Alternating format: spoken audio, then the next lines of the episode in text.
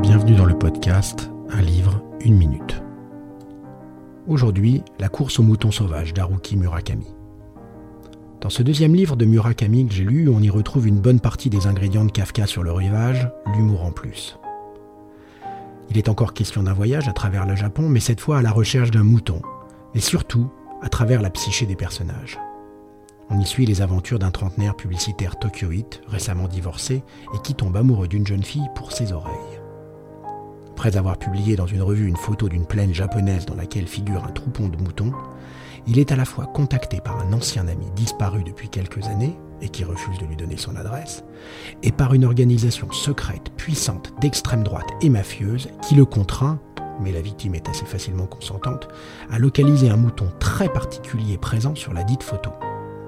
S'ensuit un voyage à travers le Japon, accompagné de sa nouvelle amie, durant lequel il fera la connaissance, comme il se doit, de plusieurs personnages originaux, sinon fantastiques, jusqu'à rencontrer un fantôme amical. La figure du mouton évoluera quant à elle de celle de l'innocence à un visage bien plus terrifiant.